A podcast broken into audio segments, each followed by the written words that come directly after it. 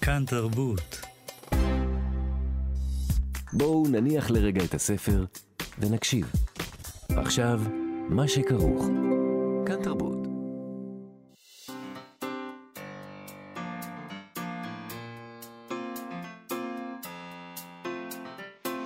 מה שכרוך. עם יובל אביבי ומה יעשה לה.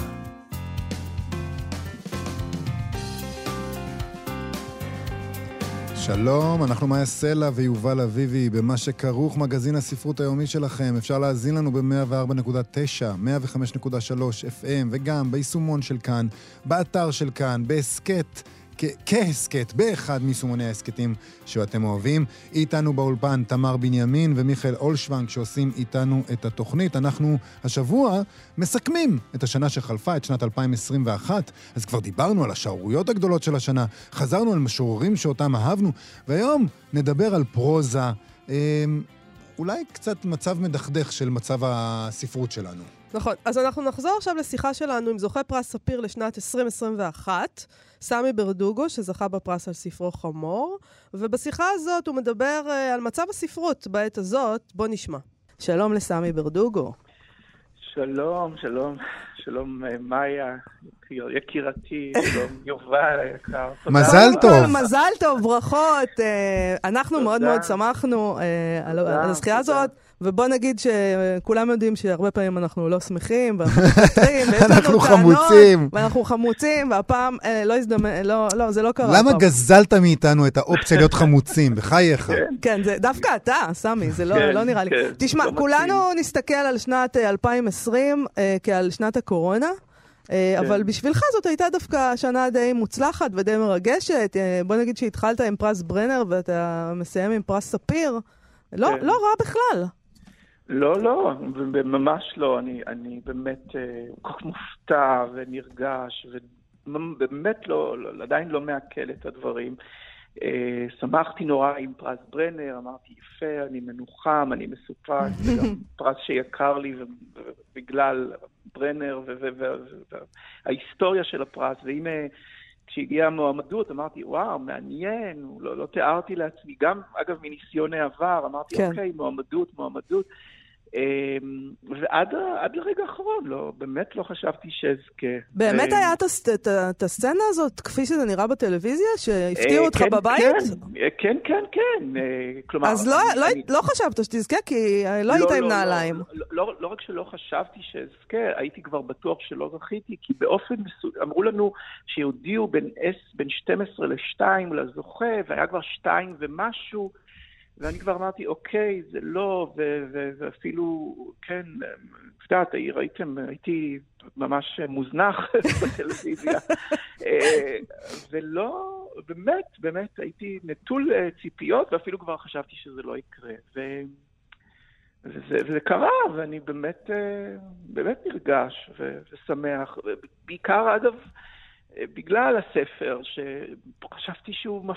אמרו לי לא, כמה וכמה שהוא מפנה עורף, והוא, והוא הוא לא בא בשמחה אלא קורא, והנה אה, החליטו השופטים שכן, ש... שהוא צריך אולי לבוא אל הקורא, ושמחתי, ואני שמח. אבל בכלל, זהו, כדי לזכות בפרסים, צריך לבוא בשמחה אל הקורא? מי, מה, איך זה לא, עובד? לא, אה, אה, זה, זה, זה לא אני אומר, זה... לא, לא, אני שואל אותך ברצינות, אתה חושב, אני שואל אותך לא כן. על אה, תפקיד הספרות עכשיו, אתה חושב שפרסים ניתנים... תלוי ל- בשופטים אולי.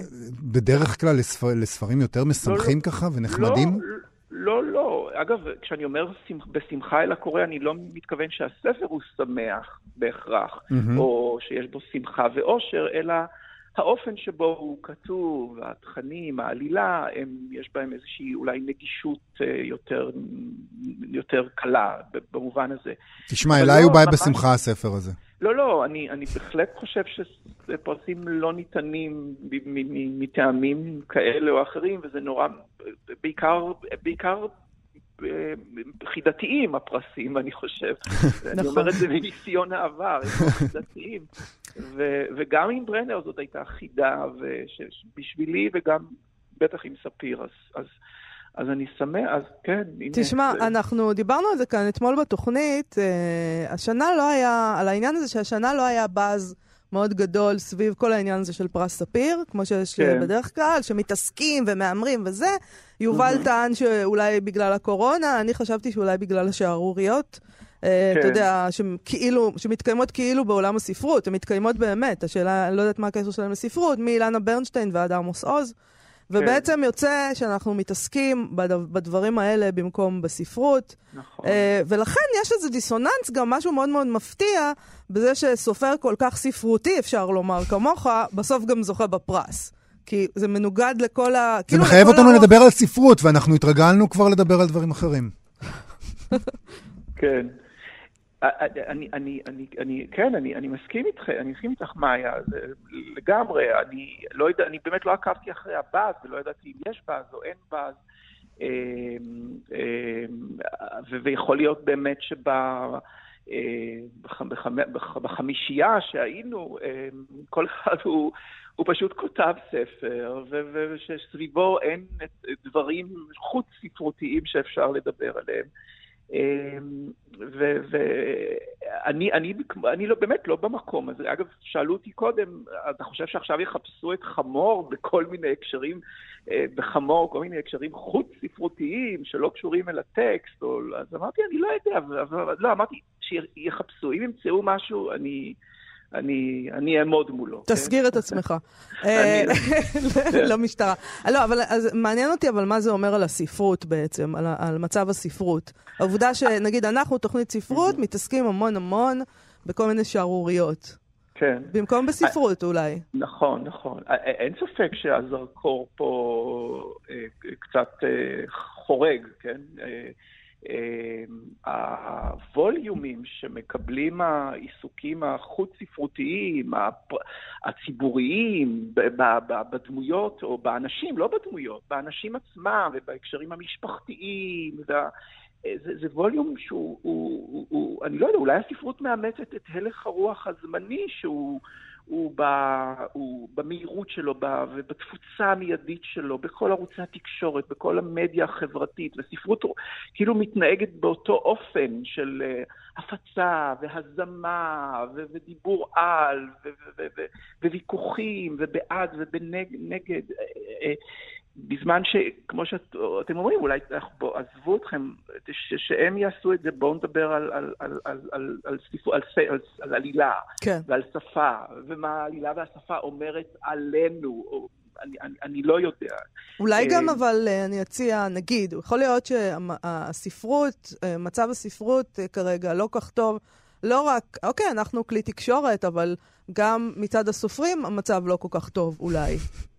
יכול להיות, נכון, אני, זאת נקודה שאפשר לחשוב עליה, כי הסופרים עצמם, באמת, נכון, אנחנו קבוצה שאפשר לקרוא לנו נאבקת או שורדת בשוק הספרים המאוד קשה, ובמכירה של הספרים, ובכלל, במקומה של הספרות. אתם, אתם כמוני, אתם יודעים איפה נמצאת הספרות במרחב הציבורי הכולל שלנו. בתחתית של התחתית. בתחתית של התחתית. נכון.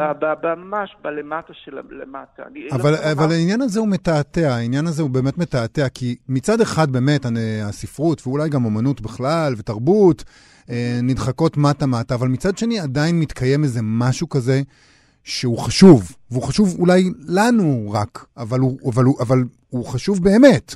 ו, ואתה נכנס פה... השאלה אם משהו חשוב כשזה לא חשוב לכל האנשים, אז מה חשוב בו בעצם? אם, אם עץ חשוב נופל ביער ואיש לא נמצא שם, הוא עדיין חשוב. עבור החברה שאנחנו רוצה... חיים בה, אולי זה לא חשוב. אבל, לא. אבל זה חשוב... אה, אולי זה מנותק באמת מהחברה, אולי, אולי זה משהו שמתרחש ב... אז סמי, זה יכול להיות מנותק מהחברה? חשוב במנותק מהחברה? אני לא, אני לא יודע, אבל הנה תראו אותנו, אנחנו עכשיו משוחחים, ו, ו, ואנחנו אנשי ספרות, שהספרות חשובה להם ומעניינת אותם, ורוצים שהספרות תהיה משפיעה וחזקה ומרכזית. אנחנו, אנחנו בדיוק, אנחנו מדברים על הדברים האלה גם עכשיו. הנה, אנחנו, אנחנו לא מדברים על, על נגיד, על, על הספר עצמו ועל הרומן, נכון, ועל מה שקורה בו. נכון. אה, אבל דיברנו עליו כבר שלוש פעמים, צריך להגיד. לא, לא- דיברנו עליו מלא. אני לא, אני לא ביקורתי, אני לא אומר את זה מתוך ביקורת חלילה. לא, אבל זה נכון. על- אנחנו. מדברים על הספרות במקום על... אנחנו מדברים על על הספרות. הטקסט. אבל אני כן חושב שהסופרים שאולי משתפים פעולה בדיון הזה, הם, הם, הם, הם עושים את זה מתוך איזשהו צמאון. מתוך איזשהו צמאון ומתוך אולי, אה, מתוך איזושהי מחשבה, רגע, שמים לב אלינו, מתייחסים אלינו, רואים אותנו, לא בדיון הספרותי, טקסטואלי, אומנותי, גם, לא משנה, העיקר שמדברים עלינו, כן. ומקשקשים עלינו, ו- אז, אז, אז זה נעשה אולי מתוך איזשהו באמת צמאון, ומתוך מקום מאוד מאוד אה, לא נוח שהם נמצאים בו, שהנה פתאום יש איזושהי התעוררות, ושהיא שמה אותם במרכז, בהיבטים חוץ-ספרותיים, אז הם משתפים פעולה, וזה לא באשמתם, של, של, של, של הסופרים והסופרות. זה גם לא באשמת, כן, באשמתם, אני, אני, לא יודע, אולי גם מבקרי או כתבי התרבות והספרות. אמ, אז זו, זו, זו בעיה, אני, אני מודה שזה בעיה. יש אני... משהו אבל בך, בהתנהלות שלך, כמו גם אצל הגיבורים שלך, כן. אה, שהם אולי איזה היטל שלך, שהוא כן. מאוד מאוד אה, יוצא מתוך הדבר הזה. אה, מאוד מנער, מנער חוצנו מכל כן. ההתעסקויות האלה. יש בהם משהו קמאי כמעט בגיבורים שלך. אבל הם... אני חייב, אני חייב להמשיך. מצד שני, הם יוצאים כדי להיכנס, הגיבורים. גם, גם בחמור, יוצאים מה, מהכלל כדי לחפש את הדרך חזרה. לא, מאיה? כן. אני לא רואה אותם ככה. אמ, אבל סמי כתב את זה, לא אני. אני לא יודע אם לי יש את התשובה המדויקת או הנכונה. אני חושב שמצד אחד, מאיה, מה שאת אומרת הוא נכון. אני, אני לא יודע אם אני מתנער, אני, אני נורא מפחד מ... אני לא יודע אם אני מפחד. זה, זה לא באמת מעסיק אותי, העניינים האלה, ש- ה- ה- איך לקרוא להם, לא יודע אפילו איך לכנות אותם. אני... אני רוצה לשבת ולהמשיך לכתוב, זה חשוב לי לכתוב, הכתיבה היא חשובה לי, אבל, אבל גם, גם, אני גם חשובה לי שהכתיבה תגיע ותיגע ותהיה כן חלק מהציבור, שהיא תגיד משהו לציבור אה, באופנים כאלה ואחרים. אז יש, כאן, יש בי כנראה איזה מצב כזה של דיאלקטי, שהוא, או דואלי, הייתי אומר, של, של שנים או חודשים, נאמר, של, של התבצרות ו, ו, ומין, אה, להיות מין גולם כזה בחדרי, אבל לפרקים גם רצון לצאת ולגעת אה, ב- ב- באנשים, במקום, אה, כן, ממש לגעת בהם. תשמע, בשבוע הבא יתקיים הטקס של פרס ברנר. כן. אה, מטעם אגודת הסופרים, ובעבר אה, זכו בפרס הזה, זו רשימה חלקית, עמוס עוז, דן, דן צלקה, א' ב' יהושע, עמליה כהנא כרמון, יורם קניוק, סמי מיכאל, חיים באר, דוד גרוסמן, אלה אנשים שנגעו אה, גם בציבוריות באמצעות הספרים שלהם, וגם באמצעים אחרים. זאת אומרת, הם לקחו איזה תפקיד על עצמם. אתה חש את עצמך עכשיו פתאום שנכנסת לשושלת הזאת? האם יש תפקיד למי שנכנס לשושלת הזאת? עוד לא, עוד לא פנו אליי. לא הכתירו אותך. עוד, עוד לא פנו אליי. אני, אני, אני, לא, אני לא יודע, אני, אני מכיר בחשיבותו של, של פרס ברנר, ו... ו אמ, אתה יודע, אני גם אגיד שלא אכפת לי להישאר על, בתפקיד הסופר. אה, ו- ו- ו- כי- אני באמת מאמין ש... שלסופר יש, זה תפקיד נורא נורא חשוב, וזה תפקיד נורא משמעותי. ואני חושב שגם בספרים האחרונים שלי, אני, לא, אני מתייחס אל, אל, אל, אל המעמד הזה של סופר גם ככלי להשתמש בו, ככלי של ביקורת. כי, כי הספרים האחרונים הם גם ביקורת, גם חמור הוא ביקורת על מה שקורה כאן.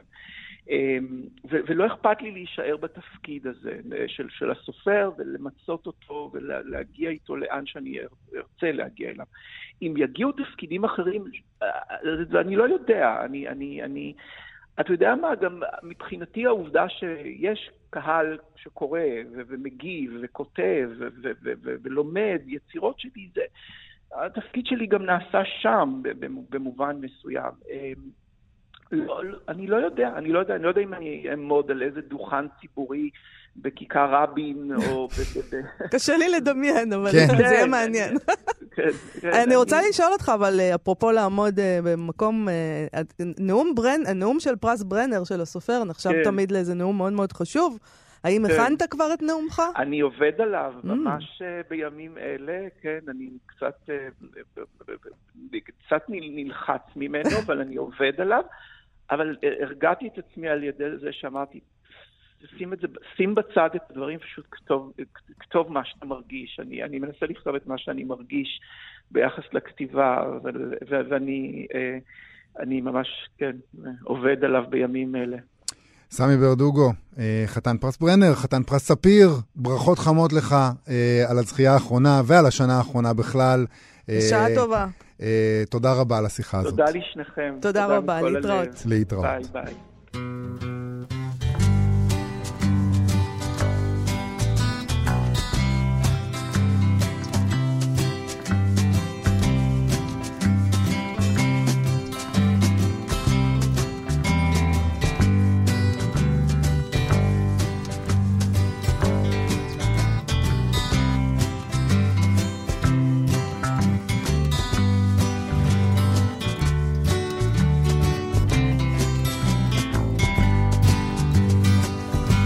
My words did glow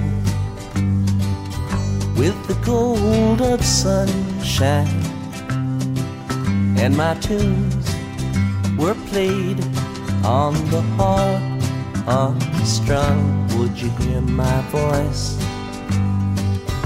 come through the music?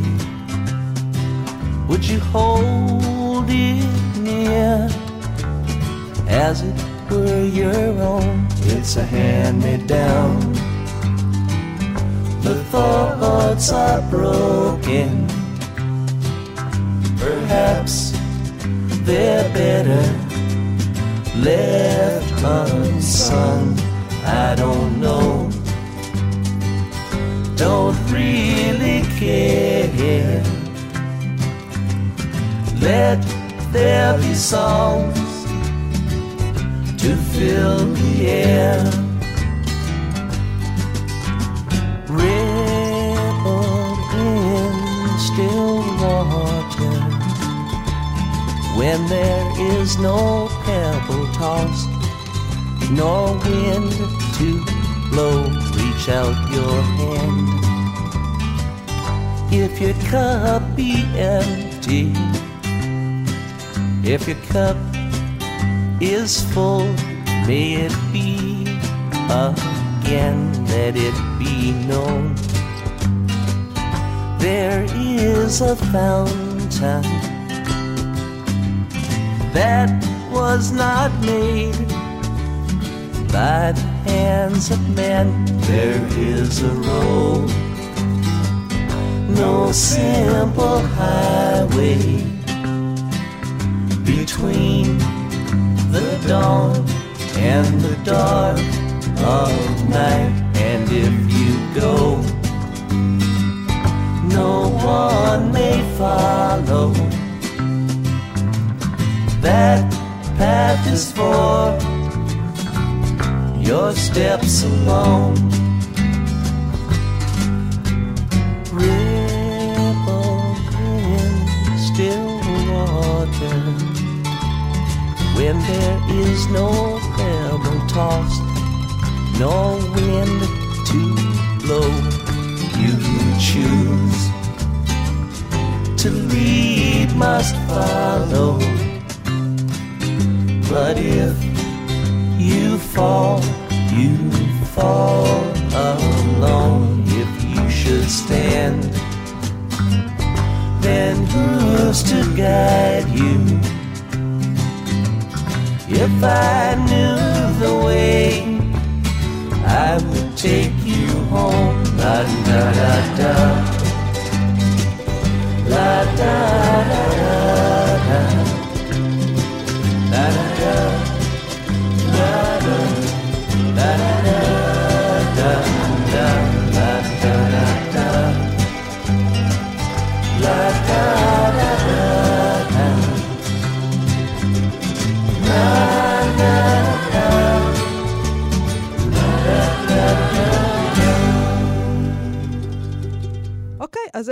של סמי ברדוגו, אה, ואנחנו נשמע עכשיו את המשורר והמסאי נדב נוימן עם מחשבות שלו על מות המחבר, ועל זה שאולי הגיע הזמן שהמחבר בעצם יקום לתחייה. מות, מות המחבר. אמת, בוא נשמע. נדבר עכשיו על מות המחבר של רולנד בארט, אחת התיאוריות השימושיות ביותר בקריאת ספרות. אנחנו עושים מה שאנחנו רוצים עם כל טקסט. אה, כי המחבר שלו מת, קיימת רק היצירה, ויותר מזה, קיימת בעצם רק הקריאה של היצירה. זאת אומרת, אפילו היצירה היא כבר לא בדיוק הדבר החשוב, אלא רק הקורא. ומה הוא עושה איתה. למעשה דיברנו על זה לא מזמן בעצם. דיברנו על זה בתוכנית המיוחדת שערכנו לחודש הגאווה, שבה שאלנו אם אכן ישנן נגיד יצירות לסביות ביידיש מסוף המאה ה-19, והתשובה הייתה בין השאר, הייתה תשובה מורכבת, אבל בין השאר ברור שיש, כי יש מי שקוראת אותן ככאלה היום. יש מי שמוצאת בהן את, ה- את הלסביות, את הקוויריות. נדב נוימן, עורך בכיר בכאן תרבות ומשורר וקורא מיומן, חושב שמות המחבר מת. בין השאר בגלל הטכנולוגיה, שבאמת הרגה את המחבר, או לפחות הפכה אותו למכונה. כדי להסביר לנו את כל זה, שלום נדב נוימן. שלום, מאיה ויובל. שלום, אז המחבר חי וקיים, אתה אומר. הבעיה הגדולה שלנו היום, כן. הוא מת, בסדר, אנחנו כולנו בוגרי החוגים אה, לספרות, או אה, בוגרי, בוגרים בנפש של החוגים לספרות, אנחנו כולנו מכירים את התיאוריה של רולנד בארט, באמת ש... לא חשוב מיהו המחבר של הטקסט, לא חשוב מי הסופרת, אנחנו עומדים מול טקסט קיים, ואנחנו יכולים לעשות איתו ככל העולה על רוחנו, ולכן ה... באיזשהו מובן הרקע של הסופרים הוא כבר לא חשוב, זה לא מעניין אותנו יותר. אז זה היה בסדר, אוקיי, חיינו עם זה במשך אה, לא מעט זמן, אבל עכשיו אני חושב שאנחנו עומדים בפני בעיה אה, חדשה שניצבת לפתחנו. מהי הבעיה? כמו, ש, כמו שהזכרת, הבעיה היא המחשבים. אולי זה, כן, זה קצת מיושן להגיד המחשבים, כאילו אנחנו ב, בזומביץ. האינטרנט. כן, ה-GPT. האינטרנט. אז זהו, GPT אז זהו, טרי. G- GPT 3 בדיוק. זה, אמ, אני, אני אקח אתכם אחורה, לפני כמה שבועות או חודשים עשיתם פה בתוכנית, ובכלל התעסקנו בזה לא מעט בתחנה, ובכלל עולם התרבות עסק בזה הרבה, GPT 3. כן. שזה איזה מודל שפה ממוחשב, או במילים פשוטות, אה, זה סוג של אה, אלגוריתם או תוכנת מחשב שסורקת מיליונים או מיליארדים של, אה, של טקסטים ברשת, ועל פי זה יודעת אה, אה, ליצור מחדש טקסטים שהם נראים לנו אנושיים אה, לחלוטין. ומה שמשך את תשומת ליבנו זה הסיפור הזה פקעת, כן. שהיה אמור להיות סיפור של, אה, בסגנון של ניל גיימן, זה ההוראות שניתנו למכונה. אמרו כן. "תכת- אה, ת- למכונה, את, אה, תכתוב סיפור של כמו ניל של ניל גיימן. ניל סיפור, גיימן. עכשיו זה אפילו, אה, זה, זהו סיפור זוכה פרסים, או משהו כזה, זה סיפור אה, זוכה פרסים של ניל גיימן, ואז נכתב איזה סיפור אה, קצר, וכל האינטרנט, וכל אנשי הספרות והטכנולוגיה וההייטק ופילוסופיה, כולם אמרו, וואו, כאילו, הגענו פה לאיזה משהו, אה, משהו המחשב- חדש. המחשב יצירתי, הוא יודע לכתוב. לא רק שהוא יצירתי ויודע לכתוב, כבר לא ברור שהוא לא עובר את מה שנקרא מבחן טיורינג. אה, אנחנו- אתה לא יכול לדעת שזה, שזה אה, לא בן אדם כתב את זה. וזה מעלה מחשבות לגבי מקומה של האומנות היום, היום ובעתיד. ו- וכאן אנחנו נכנסים ל- לאיזושהי, לאיזושהי צרה. כי לא רק בספרות זה קורה, זאת אומרת זה קורה גם במוזיקה, זה קורה, זה קורה זה, ובעתיד זה יקרה בקולנוע, זה יקרה ב... אפשר, זאת אומרת יכול שאפשר אה, תסריט. ל- ללכת לקולנוע, אפשר למ- למלא מוזיאונים וגלריות, וזה לגמרי, ב- לגמרי. יציר כפיו של מחשב. כבר עכשיו, למעשה, אפשר למלא את, נגיד, את שירותי הסטרימינג, את יכולה לפתוח את ספוטיפיי, אם נרצה, למלא את זה ביצירות שנכתבו רק על ידי מחשב ולא יהיה לך מושג. אז רגע, מה הבעיה בעצם? למה זה בעיה? בוא נשמע. אז, אז הבעיה, אפ- אפשר להתחיל מכמה, מכמה רמות. קודם אוקיי. כל, אני אוהב סופרים וסופרות, ואני לא רוצה שיאבדו את העבודה שלהם. אוקיי. אני, קודם כל, קודם כל אני מרקסיסט. אבל הבעיה, סוף סוף יש עוד מרקסיסט באולפן. כן. הבעיה יותר חמורה מזה, אבל זה סתם, זה לגרד את פני השטח. השאלה היא מה, מהי האנושיות? בשביל מה אנחנו פה בכלל? אם מחשבים יכולים לייצר אומנות, ואם אנחנו אומרים אין שום בעיה, זה נראה כאילו זה בן אדם כתב את זה, אני יכול לקרוא עכשיו רומן שלם שמחשב כתב, זה נראה כמו יצירה אנושית, אני יכול לקרוא את זה, ליהנות מזה, אז מה הבעיה? ואני חושב שהבעיה היא שזה מקלף מאיתנו את המהות של מה זה להיות אנושי, מה זה להיות בן אדם. אנחנו צריכים, אני חושב, בתקופה הזאת להתחיל להיות ערים לסיפור הזה, ולכן אני חושב שאנחנו צריכים להכריז על מות מות המחבר, ולהתחיל כן להתכוונן לרקע, לביוגרפיה, להיסטוריה, לעיסוק של האדם היוצר. אנחנו צריכים להחזיר אותו לפני השטח. אבל מה נעשה עם כל הקריאות שלנו עד היום? הרי מה, מה הייתה המטרה של אה, מות המחבר? מות המחבר, אה, הרגנו אותו כי הוא גבר לבן ופריבילג, ונמאס לנו שרק גברים לבנים פריבילגים אבל היה, כותבים אבל לנו. יש עכשיו התעסקות קצת בדבר, בגבר הלא לבן הפריבילג. יש, נכון, מה זה אבל- פוליטיקת הזהויות? זה קריאה, מה זה הקריאה הקווירית הזאת שציינת? נכון. זה, זה מה שזה עושה בעצם. אז האם עדיין אנחנו יכולים לקרוא יצירות ולהגיד, אה, יש פה מימד קווירי כשאנחנו יודעים שכתב אותן מחשב, או לחילופין כשכתב אותן גבר לבן סטרייט? אז יש פה כמה דברים. קודם כל זה נכון, בשנים האחרונות יש התעסקות מאוד מאוד מאוד מאוד גדולה ונרחבת בביוגרפיה של המחברים, אבל זו התעס- התעסקות שעל פני השטח, זה פוליטיקה, זה, זה לא שייך לאומנות עצמה, זה שייך להנכחה של קבוצות מודרות, שזה דבר נהדר, זה לא שייך לאומנות באמת, וזה, אני אומר, זה, יש פה כמה שכבות אה, של אה, נגיד גיאולוגיה של האנושיות, זה בשכבה העליונה. אנחנו צריכים לגרד עוד שכבה, ולא לשאול רק האם הבן אדם הזה מקבל ייצוג אה, ראוי, האם אנחנו צריכים אה, אולי אה, לקרוא יותר נשים, יותר שחורים, יותר קווירים וכולי וכולי, שזה הכל טוב ויפה, אלא האם אנחנו צריכים לקרוא בני אדם, כי אנחנו מתעסקים, זה כאילו אנחנו... אה, באיזשהו מובן אה, לא רואים, לא, אנחנו מתעסקים בהסחות דעת, אנחנו תופסים, אה, מנסים לתפוס יתושים שנכנסים לנו אולי לחדר אנחנו במקום כבר לא לראות את, יודעים ה, את הבעיה. בעצמנו מה זה בני אדם, מעבר לכל הייצוגים האלה, יפ- מה זה נקרא? יפה, יפה מאוד, ואני חושב שבשנים הקרובות זה הולך לבוא לנו בפר, בפרצוף. כי המחשבים האלה, כל מה שאנחנו מדברים עליו, הולך להיכנס יותר ויותר חזק, ואנחנו נ, נ, נמשיך להתעסק בהאם אה, העמדנו אישה אה, שחורה לפרס מסוים, ובזמן הזה המחשבים יתפסו פשוט את המקומות של, ה, של האומנים, ולא יישארו בני אדם בכלל ליצור. לא, זה- זה קצת... אה, אני, אני שואל את עצמי, האם, אה, האם באמת זה מות מות המחבר? האם אנחנו, אנחנו בעצם לא חוזרים למודל שלפני רולנד בארט? אנחנו מגיעים למצב חדש, שבו יש לנו, אה, יש לנו מאבק אה, על, על מי הורג את המחבר אולי. אה, אנחנו, אנחנו רצינו להיות אלה שהורגים את המחבר, ופתאום בא המחשב, וזה בכלל שליחות קטלנית מה שקורה כאן. לג... זה, זה לא, זה כמו, זה, זה, אתה צודק, זה קצת כמו הסרטים האלה של אה, שהחייזרים באים ואז האנושות מתאחדת. אני חושב כן. שזה המצב שבו אנחנו נמצאים עכשיו, באמת, אני חושב שאנחנו באמת במצב חירום. זה לא, זה נשמע דרמטי ומדע בדיוני, אבל אנחנו, אנחנו ממש על סף הדבר הזה. אני רוצה לגייס דווקא לטובת הטיעון שלי, כן. אה, משהו מהעבר. כן. דיברנו על אה, רולנד בארד, זה אנחנו מדברים על שנות ה-60, החיבור שלנו, אני רוצה ללכת עוד קצת אחורה, בערך 40 שנה אחורה. Uh, הסיפור uh, פייר מנאר מחבר uh, דון קיחוטה של uh, בורכס. כן. הסיפור הזה הוא נהדר לדבר הזה שאנחנו מדברים עליו, ולמה? בורכס ממציא שם איזה מחבר צרפתי בין המאה ה-19, אני חושב, שהוא מחליט שהוא רוצה לכתוב מחדש את דון קיחוטה. והוא לא מתרגם אותו, זה סופר צרפתי, הוא לא מתרגם אותו לצרפתית, הוא לא מעבד אותו, הוא לא עושה לו איזה שכתוב, לא. הוא אומר, אני הולך לכתוב מחדש. לא מחדש אפילו, אני הולך לכתוב את דון קיחוטה בעצמי, ובשביל זה המחבר המומצא הזה שבוכס ממציא, אה, מתחיל לחיות מחדש את עצמו כספרדי בין המאה ה-16, אה, ממש חי את השפה, חי את התרבות, וכותב, כאילו במקרה, כן, מעשה קסם, מה שיוצא לו מבין האדם זה באמת שורות אחד לאחד של דון קיחוטה. ואז בורכס, בביקורת אה, ספרות, אה, כן, אה, בדיונית, הוא מנתח את הדון קיחוטה החדש מול הדון קיחוטה הישן, והוא אומר, זה שתי יצירות שונות לגמרי. כשקוראים את דון קיחוטה החדש, יש שם רבדים היסטוריים שלא התגלו לנו, יש שם הכל, הכל הרבה יותר מתוחכם, וזה למה? כי המחבר, פייר מנארד, בן המאה ה-19, שכותב את דון קיחוטה השני, יש לו היסטוריה הרבה יותר גדולה.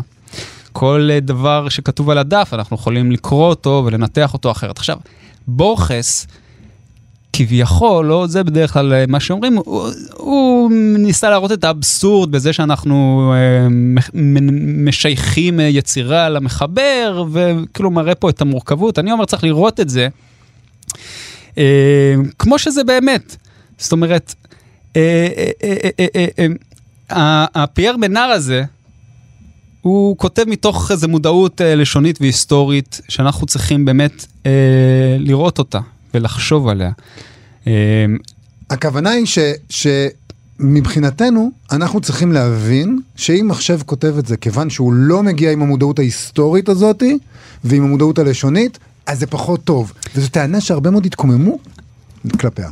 אז אני, אה, כן, בדיוק. עכשיו, בואו של עוד סיפור, הספרייה של בבל. בספרייה של בבל יש אין סוף, זה גם סיפור מפורסם, יש אין סוף סיפורים, כל טקסט אפשרי שם, ולכן שום טקסט בעצם לא מרגש, אם נחשוב על זה ככה. אם כל טקסט אפשרי, אז מה הערך של איזשהו טקסט? עכשיו, ה-GPT 3 ודומיו, והדברים שעוד התפתחו לנו, בטח הם יוכלו ליצור כל טקסט שיכול להיות קיים.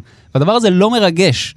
אם כל דבר יכול להיות אפשרי, אין שום ערך לשום דבר. זה מביא אותנו לחשיבות שביצירה האנושית. זה כמו הטענה הזאת שאם תיקח אין סוף קופים ואין סוף מכונות כתיבה ותיתן להם להקליד אין סוף אה, זמן, בסוף מישהו יקליד את שייקספיר. בדיוק. אז תחשוב למשל, אם אה, בוא ניקח משהו שקרוב אה, לליבנו, איזו יצירה אה, ספרותית אה, עברית, אה, לא יודע, עמוס עוז, או אה, יעקב שבתאי, או משהו, הרי בסוף, אם ניקח את כל הקופים הממוחשבים האלה, שיקלידו לנצח, אה, ובסוף הם יכתבו את אה, זיכרון דברים. כן. יהיה לנו את, אה, כן, באחד, איך זה מתחיל? אה, באחד באפריל... אה, מאט גולדמן, מ- כן, מאט גולדמן, כן, אז זו פתיחה שתמיד אנחנו קוראים אותה, וזה מאוד, אה, מאוד אה, נוגע ומרגש.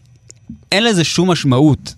אם זה אה, תוצר של, אה, זה אלג, אלגוריתם שבסוף אה, כתב את זה, זה, זה שום דבר, אבל כשאנחנו חושבים על יעקב שבתאי, יושב, יושב וכותב, ומסתובב ומוחק, בתל אביב, ו- ובאמת של- מרגיש של את בן הדבר הזה, אנוש, אז זה- לגמרי. כשאתה קורא ספר ממש ממש טוב, שהוא יצירה נורא גדולה, יש גם את הממד אצלי לפחות של, לא יאמן שמישהו כתב את זה. בדיוק. זה מדהים, זה חשוב, זה, זה- זה כאילו- חשוב כן. להרגיש, זה לא יאמן שמישהו נכון. חשב וכתב את זה. ואי אפשר לחשוב את זה על מחשב. לא. אבל האם אנחנו נוכל להמשיך אה, לעשות את הדבר הזה שבו אנחנו יכולים לתת, אה, אה, האם עדיין המשקל של הקריאה שלנו אה, יהיה תקף במצב כזה? כי הקריאה שלנו מאוד מאוד חשובה. כשהמחשב אה, כותב את זה. אני רוצה ללכת לכיוון אופטימי יותר, כרגיל. אני אומר, כשהמחשב כותב את זה, ואני מתעלם מזה שהמחשב כתב את זה, הכל הרבה יותר עליי, כקורא, אני הרבה יותר חשוב, כל הידע שלי, כל ה... אבל גם, סופ- מה, מה זה משנה לך אם זה סופר בשר ודם או המחשב? כי אז אתה שואל למה התכוון המשורר, ומה הוא רצה לעשות, ומאיזה, מה היה נקודת המוצא שלו, ולא אז זה מה נקודת אופטימי המוצא שלי. מבחינתך, אם יש מחשב שיושב ואין שום כוונה לא אומר- ושום כלום, אתה מבין עם מה אני צריכה להתמודד? זה לא אופטימיות, זו נוימן, פסימיות. מוחלטת. אני רוצה לשאול שאלה אחרת, לא עליי, במקרה אני אצא מנקודת הנוחות שלי. האם עדיין אנחנו יכולים לעשות את הקריאות הקוויריות, את הקריאות ה- הפוסט-קולוניאניות, את הקריאות הדתיות, שהן מאוד מאוד חשובות לחקר הספרות בשנים, בעשרות שנים האחרונות, כאשר אנחנו אומרים, לא, לא, לא, לא, לא, המ- המחבר הוא מאוד מאוד חשוב, הרקע שלו חשוב, הוא זה שכתב את היצירה, אנחנו לא יכולים בלעדיו, אנחנו חייבים לקבל את העובדה ש, אה, שהגבר הפריבילגי הלבן הזה כתב את היצירה. למה? אבל אולי הוא לא גבר פריבילגי לבן. אתה לוקח בחשבון שכן. שרק סופרים, לא. הם- הם- רק לבנים אה, פריבילגים כותבים לא, ספרות? אני אומר, מה, קורה- מה, קורה מה כשהביוג- איתם? מה קורה כשהביוגרפיה בעייתית ולא מאפשרת את הקריאה שלנו? אני, מה ש... איך שאני רואה את זה, המוט המחבר הזה של בארט, קצת לקחנו אותו לקצה. אתה יכול לקרוא מה שאתה רוצה, מכיוון שההיסטוריה באמת משפיעה על אומנים בצורות שהם בעצמם לא רואים. כשאני יושב וכותב אה, שיר, אני לא יודע מה הכוחות שמשפיעים עליי, ואתה כקורא בהחלט יכול להגיד, וואלה, מעניין, אני רואה פה x, y, z, זה בסדר. מה שאנשים עשו ממות המחבר, זה לקחת את זה כמה צעדים אה, באמת אה, אה, רחוק אפשר מדי. להגיד הכל על כל יצירה. כן. ואתה יודע, כל הפקולטות למדעי הרוח פה הולכות לקרוס, אם אתה אה, צודק בתיאוריות שלך. הבעיה היא שהן הולכות לקרוס, מכיוון שהן לא מבינות מה קורה, איך, איך המחשבים הולכים להחליף את כל האומנים, הם לא מבינים את זה. מה, הם חוגגים את זה לפי דעתי, הם אומרים בואו נחקור את זה. בואו נחקור את זה ונראה מה הם- עושים. הבעיה לא, שהמחשבים עוד לא. יחקרו את עצמם, ואז לא יישארו גם חוקרים. נדב נוימן, אה, השארת אותנו עם הרבה חומר למחשבה ואותי פסימי, אז אני מקווה שמבחינה הזאת הצלחנו. אה, נדב, אה, משורר ועורך בכיר בכאן תרבות, תודה רבה לך על השיחה הזאת. תודה תודה רבה.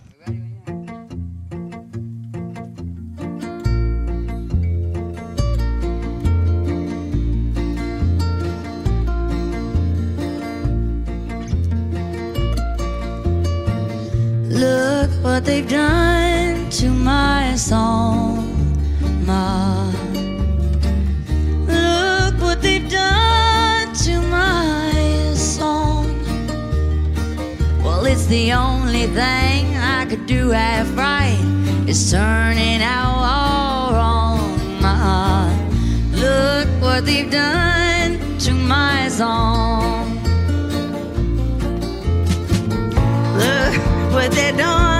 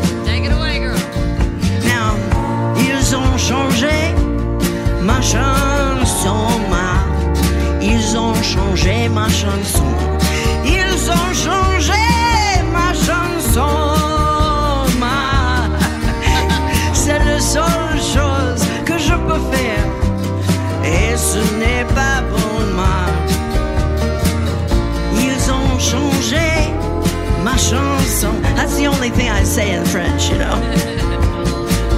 Well, maybe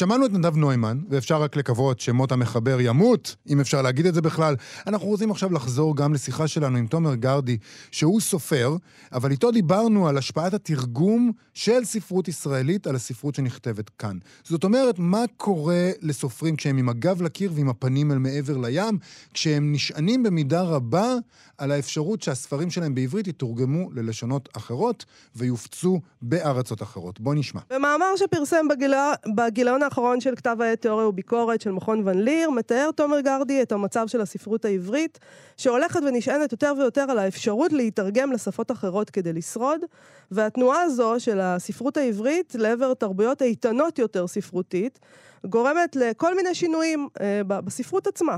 זה נושא הדוקטורט של תומר גרדי, אה, דוקטורט שהוא הגיש זה עתה, ממש עכשיו.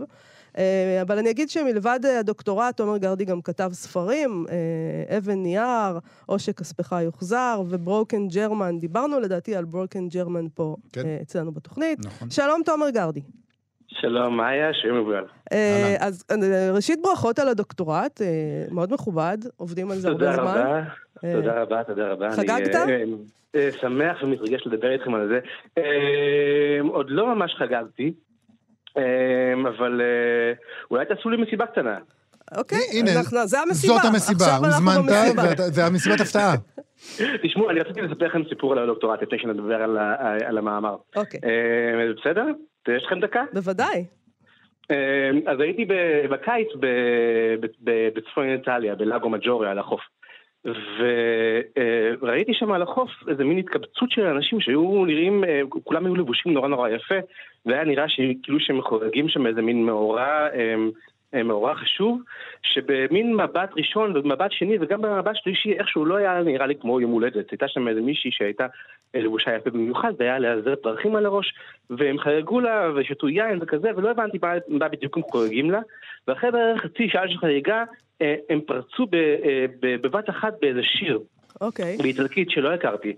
אה, אה, ולא הכרתי את השיר, לא הכרתי את השיר, אבל המשכתי להסתכל עליהם, ואחרי חצי שעה הם פתחו שוב בא- באותו שיר, ואחרי שהם שרו את השיר הזה אה, שלוש או ארבע פעמים, התחלתי להבין לאט לאט, לתפוס מילה שמה, מילה שמה מתוך השיר הזה, וזה היה משהו כמו דוטורה, דוטורה. שזה היה נשמע לי כמו דוקטור, דוקטור, ואז פניתי אליהם, הלכתי אליהם, ואמרתי להם, תגידו, מה, מה השיר הזה שאתם שרים? ואז הם סיפרו לי שזה שיר אה, אה, צפון איטלקי מסורתי מיוחד, ששרים למי אה, אה, שמסיים את עבודת הדוקטורט שלו. או, יפה. וכאילו אמרתי להם, זה לא יכול להיות, הם עובדים עליי, איזה, איזה שיר מסורתי איטלקי יכול להיות מי שמסיים דוקטורט, ואז הם אמרו לי ביוטיוב שיש מלא דוגמאות של זה, של אנשים ששרים את זה בכל מיני מקומות, ואז ביקשתי מהם שילמדו אותי אה, את המילים של השיר. אה, ואני רוצה לשיר לכם אותו, ברשותכם. כן, זה מסיבה. Dottore, dottore, dottore del buco del cul, vaffancul, vaffancul, ייי! אני חושב שהבנתי חלק מהמילים. מה הבנת, יובל? מה, זה, זה מילים אה, אוקיי, ששומעים, תומר, אה, מה אנחנו- מה שמענו? כשאיטלקים מתווכחים ברחוב, אתה שומע את המילים האלה. אז תשמעו, אני, אה, אחד מחבריי הטובים ביותר במקום שאני גר, בברלין, הוא אה, אה, אסף דבורי, ואסף דבורי מוכר בארץ וגם מהתוכנית שלכם בתור משורר נהדר, אבל הוא גם מומחה לפילולוגיה איטלקית, ויחד איתו אנחנו תרגמנו את, את, את, את, ה- את השיר הזה, והתרגום שלו זה הו דוקטור, הו דוקטור, הו דוקטור של החור של התחת, לך תקווד, לך תקווד. מזל שיש לך מומחה. זאת אומרת, כשאתה מקבל את הדוקטורט, הם אומרים לך, "אה, שב, אה, שב, שב, אתה לא מיוחד, אתה לא זה, לך תחוף אותו. תחזור לפרופורציות, בדיוק. אבל אנחנו בכל זאת נדבר על הדוקטורט שלך. אה, אנחנו הפוך, אנחנו מרימים, אתה חשוב. בוא, בוא, נ- בוא נדבר על מצב הספרות העברית. אה, כפי שאתה מתאר אותו, אה, אה, התנועה שלנו היא בעצם לעבר העולם, כי השדה פה מאוד מאוד הצטמצם ומצטמצם כל הזמן, זה ממש מה, אנחנו מרגישים את זה, ואנחנו צריכים עוד קוראים. אז אנחנו יוצאים החוצה, אה, ועל היציאה הזאת החוצה יש השפעה על הספרות עצמה שנכתבת. כן, זה, זאת, זאת התזה הבסיסית שעומדת למרגלות הדוקטורט שזה עכשיו סיימתי, שמצב של חוסר איזון אה, בין השדה הספרותי הישראלי, שבו אה, באופן אובייקטיבי יש מעט קוראים, כי זו שפה קטנה. אה, ואל הנתון האובייקטיבי הזה מצטרפים גם אה, אה, נתונים פוליטיים ותרבותיים שמחלישים את הספרות העברית עוד יותר וגורמים למין פיחות במעמדה במרחב הישראלי המקומי, יחד עם מעמד של, של יוקרה שהספרות העברית כבר זוכה לה במרחבים אה, הספרותיים של הגלובליים, בשפות הספרות הגדולות של, ה, אה, של העולם הגלובלי, כמו אנגלית אה, וגרמנית, צרפתית. אה, ו- אה, וחוסר האיזון הזה גורם למין אה, אה, זליגה או למין תפנית, של, לא של כל הספרות העברית, אבל של חלקים מסוימים מהספרות העברית, לכתיבה של, בייחוד רומנים, אה, שפוטנציאל התרגומיות שלה, שלהם, או קהלי הקוראים והקוראות של הרומנים האלה בשפות מרובות ובמרכזי קריאה שונים, מופלאים אל תוך הטקסטים עצמם.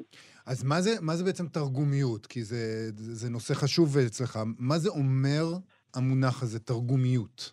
תרגומיות בשבילי זה אומר הפוטנציאל של אה, טקסט ספרותי לעבור אה, משפה אחת לשפה אחרת, בלי אה, אה, ש, אה, שאלמנטים רבים מדי ייגרעו מהטקסט עד כדי שהוא יהיה לא מובן למי שיקרא אותו בתרגום בשפה אחרת.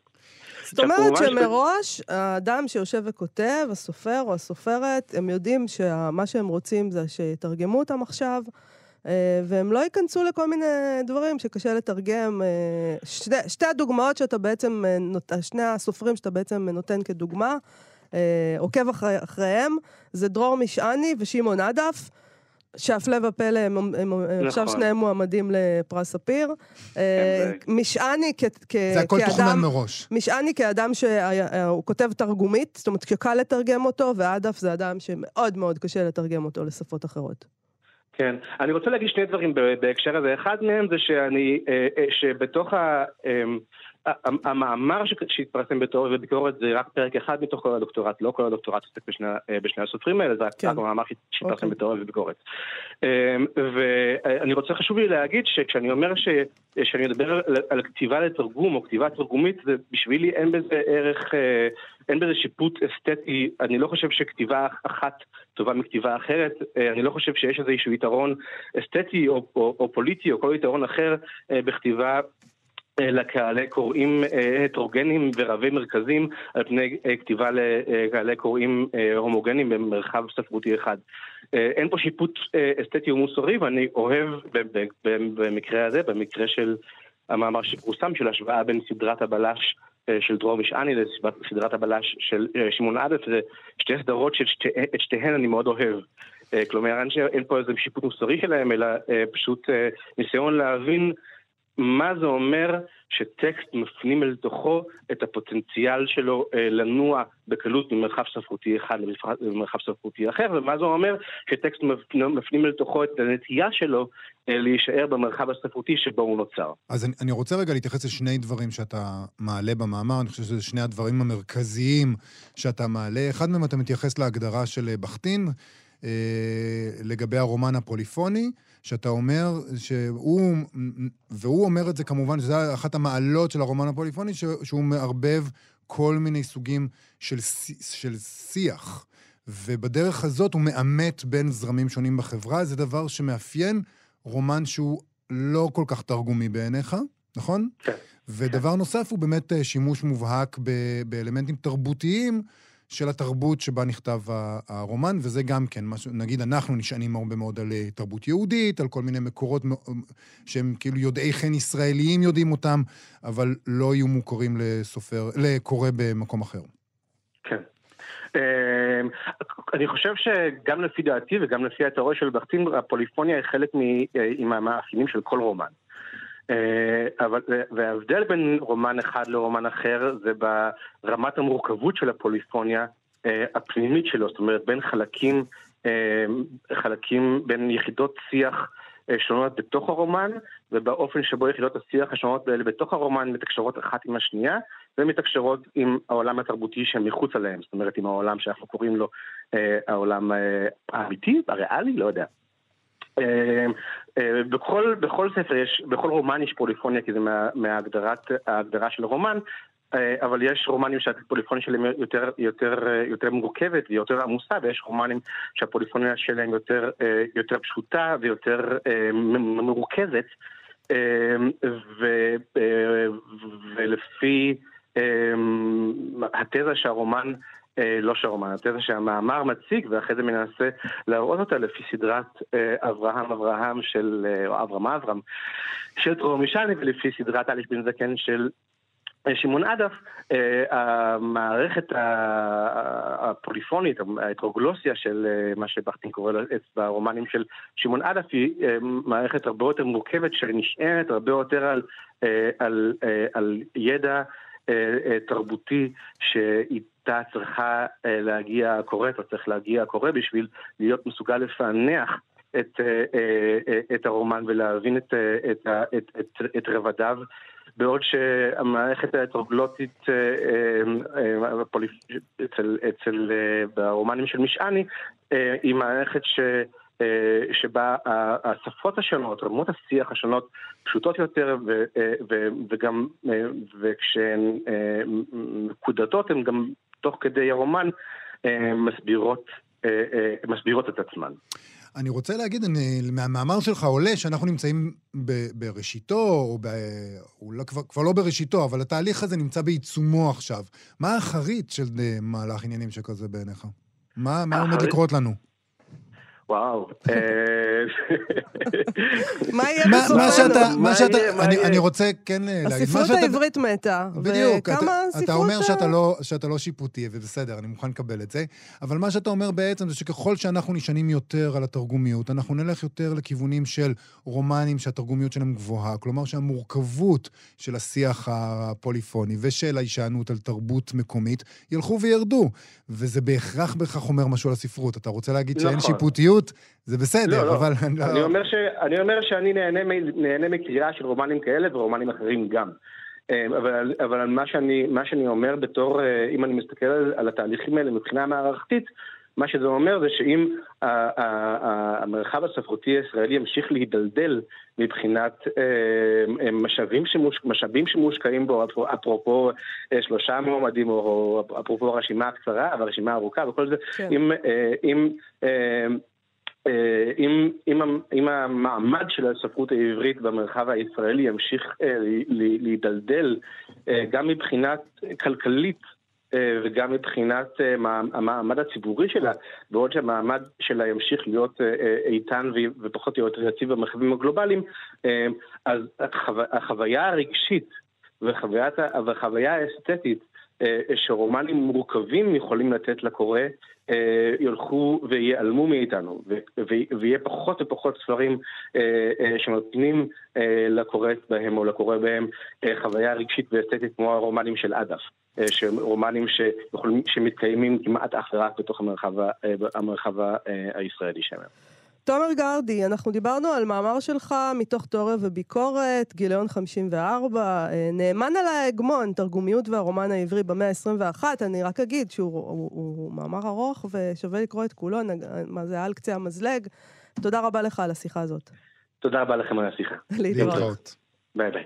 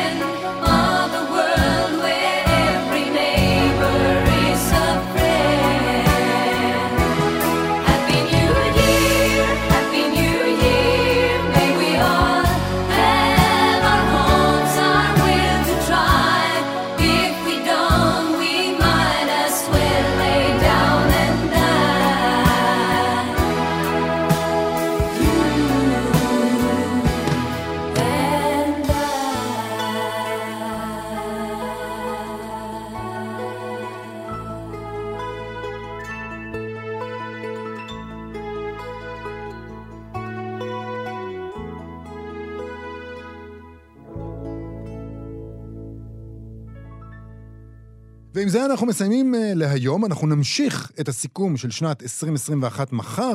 אנחנו נגיד שוב תודה לתמר בנימין ולמיכאל אולשוונג שעשו איתנו את התוכנית. אתם ואתם מוזמנים, כרגיל, לבקר אותנו בעמוד הפייסבוק שלנו וגם את עמוד הפייסבוק של כאן תרבות. להתראות מחר. להתראות.